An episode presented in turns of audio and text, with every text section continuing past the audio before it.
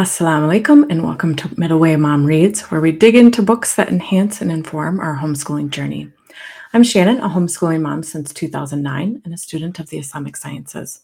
I've been using the Charlotte Mason method since 2016 and would love to make this method more accessible to a wider audience as I see great value in the, its holistic method. We're starting with the most classic book in the Charlotte Mason method, the first book in her six volume series titled Home Education. We will work through the book together, inshallah. I will discuss highlights of the book without the assumption you have read it yourself. But of course, you'll gain a great, much greater understanding if you read the book as well. Today, we are starting with uh, part one, and she has titled this Some Preliminary Considerations. So she takes a step back and just discusses the uh, the cultural context in which we are having this conversation. And like I said in the last episode, there's so many things that are immediately relevant even a hundred years later. I believe she wrote this around 1910, somewhere around there.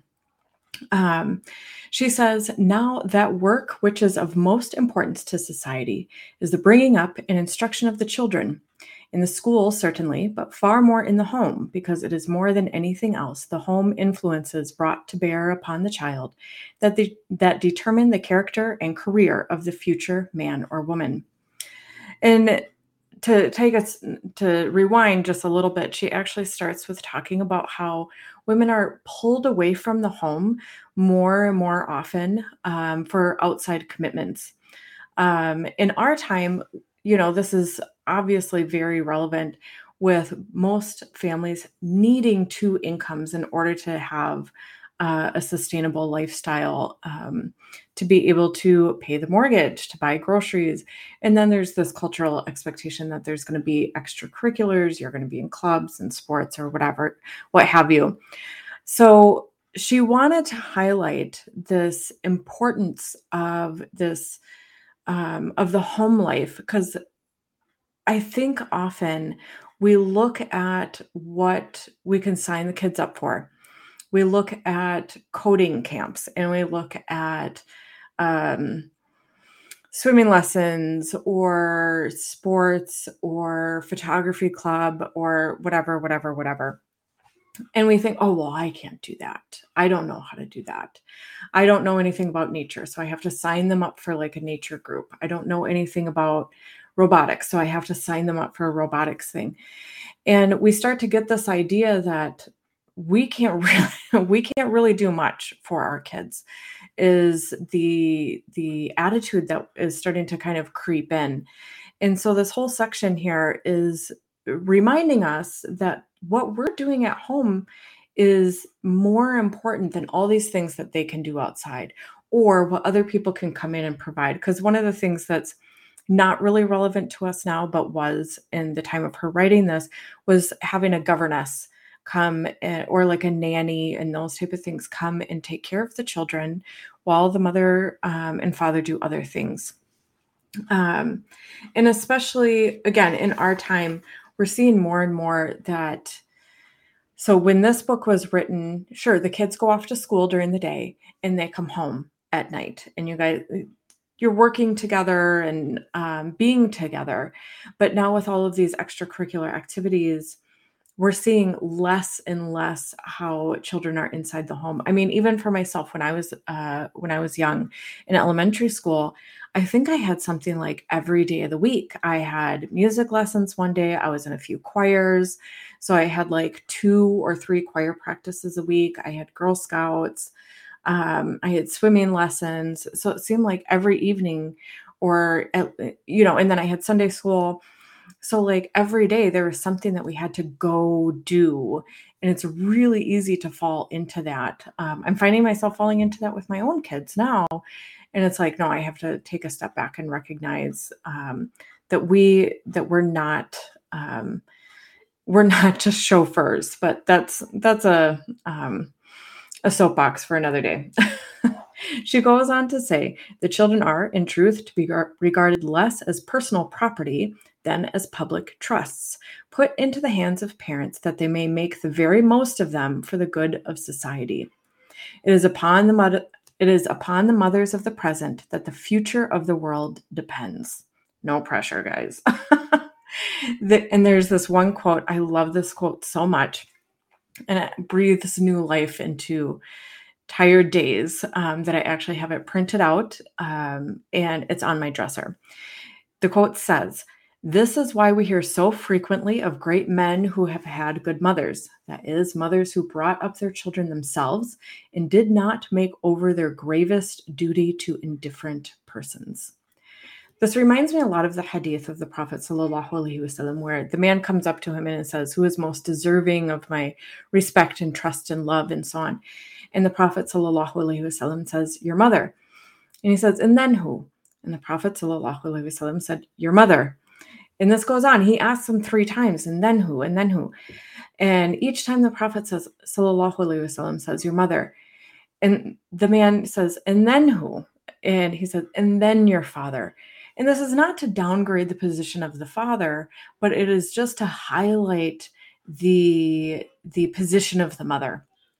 That um, you know, as a convert, I you know lived part of my adult life as uh, you know like a secular lifestyle and had a child in that lifestyle and everything. And even when you're when you say like, okay, we're going to do everything equal, we have equal rights, equal, equal, equal um, and there's studies to show this too the women still pick up more of the child rearing and um, and the fact of the matter is there's no um, there's no substitute for the pregnancy and birth process. So we uh, again we're not degrading the value of fathers but we are highlighting and giving due respect to the position of the mothers. And this is something that um, we should put this on a pedestal a bit. Um, she goes on to quote um, somebody named Pestalozzi, Pestalozzi, if I'm saying that correctly. Um, he says, the mother is qualified and qualified by the creator himself to become the principal agent in the development of her child. I really, really love this. And this would be another one that would be really great to take this quote and put it somewhere where you're going to see it all the time that we are qualified and qualified by our creator that we can raise up these children.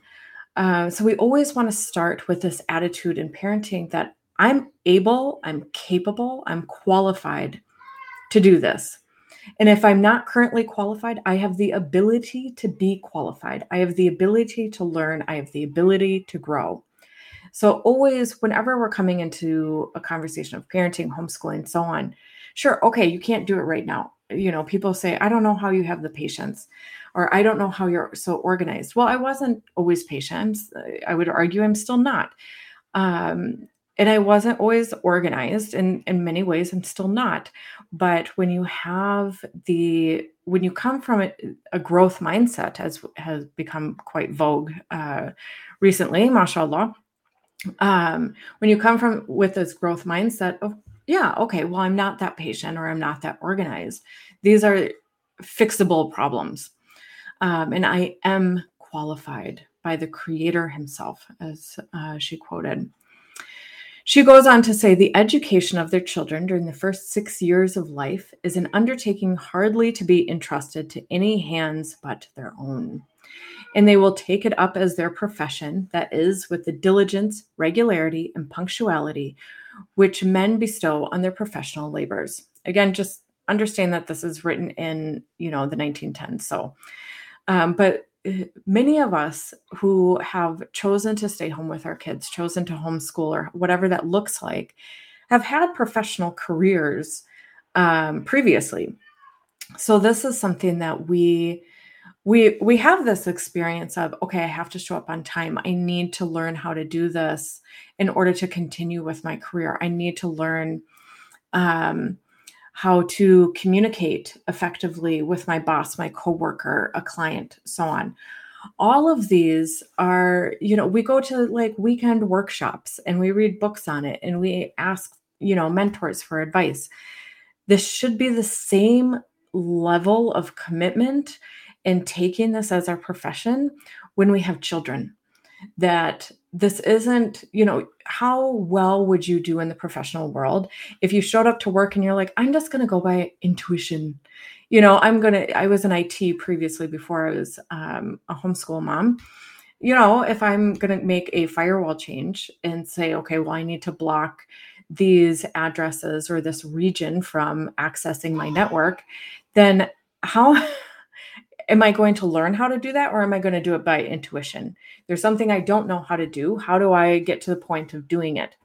And many times we treat our we treat our parenting as if it's just something that like whatever bubbles up inside of us is the right thing to do and she's saying that's not that's not um, how we treat that and then also to kind of again i like to i'm a big picture person so we'll always kind of take a step back here um, thinking so if I'm doing this aspect of parenting, what does that look like 10 years from now? What does that look like 20 years from now? Um, you know, I'm a big fan of having kids do chores and uh, make dinner and all of these different type, types of things. And um, what does this look like if I do this? if I ask my kids to, you know, be responsible for their own chores or to be responsible for making dinner once a week, what does it look like if I do that? And what does it look like if I don't do that 10 years from now, 20 years from now? So, always kind of taking that look at parenting, but also taking that look with parenting um, without coming from a source of fear. We don't want to say, oh, well, I did this and this and this, and now they're going to be a serial serial killer like that. we want to, you know, come to this with um with our head on straight, you know, from from a healthy perspective. All right. So she goes on, let's see.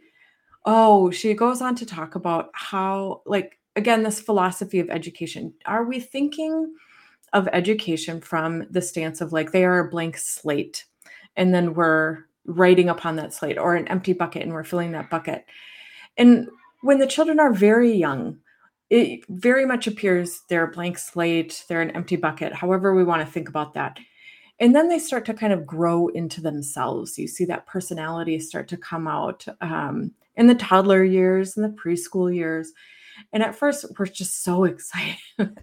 um, you know, I have I have four kids, mashallah, and one of them in particular, she would like fall down on concrete and just get right back up. And she's just somebody who just pops back up and uh, is able to handle the world as it seems. Uh, mashallah, she's very uh, resilient.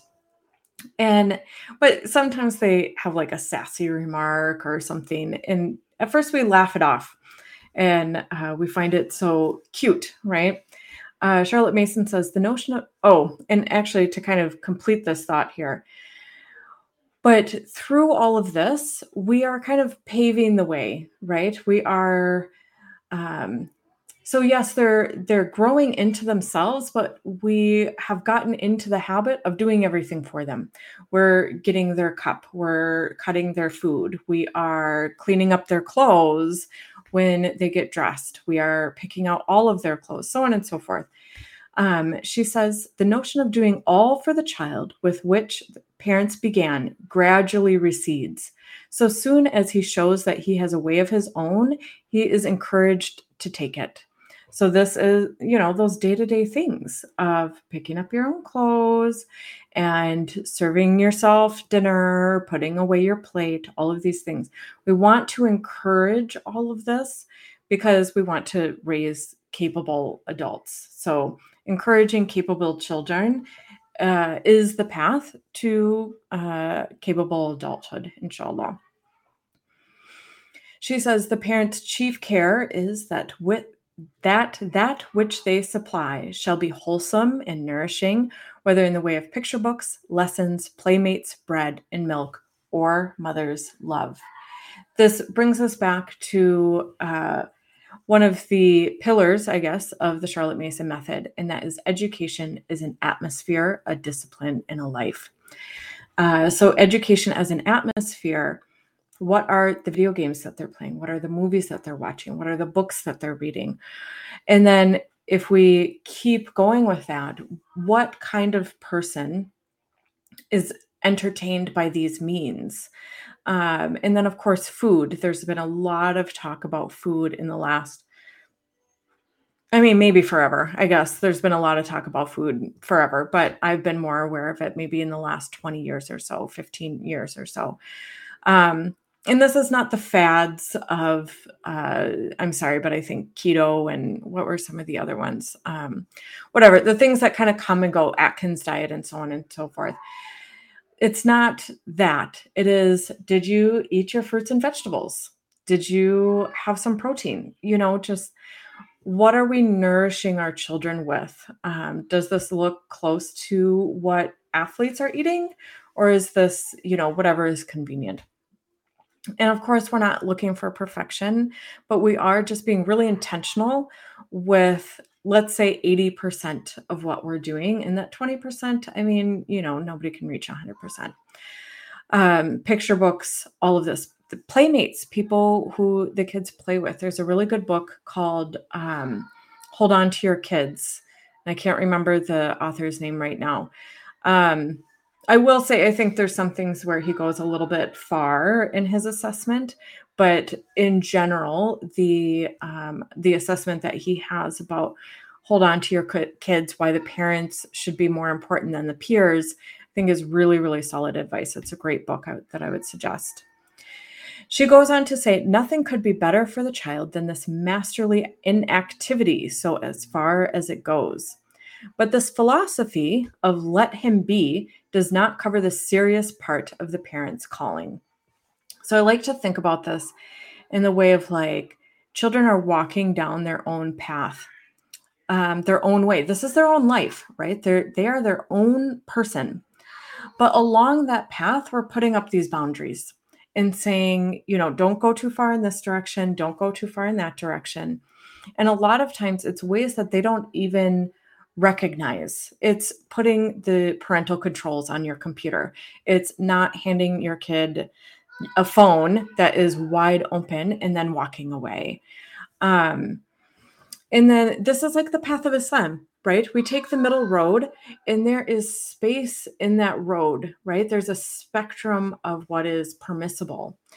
And then there's the required and there is the haram right? The required like and we're taking this back to like just a parenting sense the required you have to take a shower. You have to brush your teeth. These things like we're not even arguing about this. You just have to do it. Um, and the things you're not allowed to do you're not allowed to drive my car when you're 12 years old. I don't care how tall you are. Um, you know so these are like very very clear. And within islam we have this concept of what is fard and what is haram in all of this space in between, we have these boundaries in place in order to keep us in the best in the best path inshallah. She goes on to say the family is the unit of the nation not the individual but the family. This is something especially in the united states i assume in the western world but really i can only speak for the united states. We have become a very individualized society um, where the individual is the building block of the nation.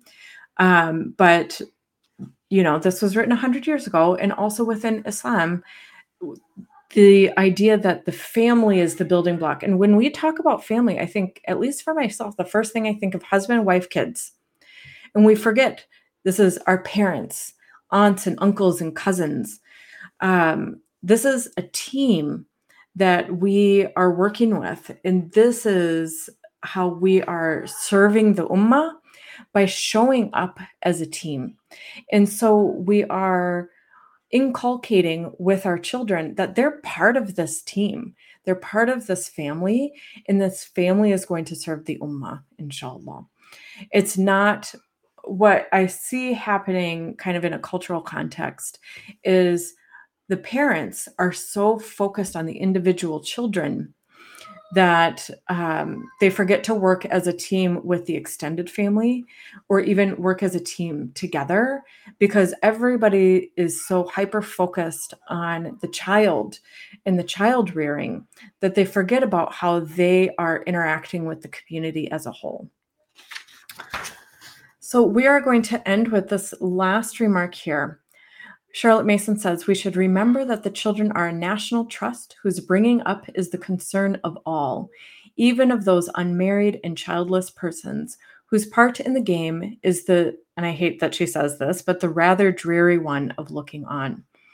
And that does bring up a point real quick that um, one of the one of the arguments against Charlotte Mason is that she never had children.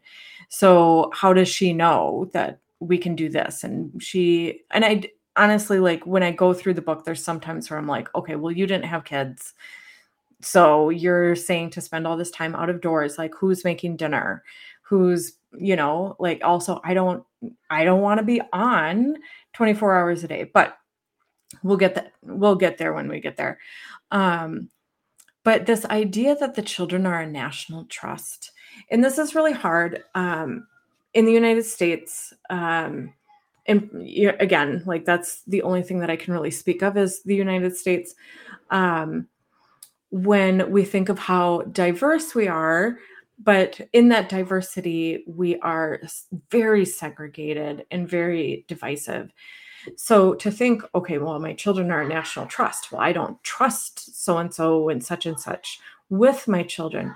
But the idea that our children are going to be the building blocks of society in the future generation and that's how we imagine that our children are a trust to the nation, a trust to the ummah. You know, we first and foremost, as Muslims, we are looking for how are our children going to be an amana? How are our children going to be a trust to the ummah versus um, you know just employees. And we talked about this last time in the last episode of you know the purpose of education. It's not just to make employees um, it's to make children who first and foremost have this worldview of allah subhanahu wa ta'ala and how they are pleasing him pleasing their creator and meeting um, meeting the expectations there because that's going to flow in to how they treat the rest of the ummah how they treat the rest of the nation and so when we think of it this way of like i am i am um, inculcating and i am you know building up this small person into uh, somebody who inshallah will be an active member of their society how can i build up their their talents and their strengths in such a way that they are ready to use them for the ummah and for the society? So we will end there. Um, inshallah, next time we will start with, let me look at it here. Um, oops, sorry, missing a page here. And she goes on to talk about a method of education. So that's where we're going to start kind of getting into the nitty gritty of like how this how this looks in the future, inshallah.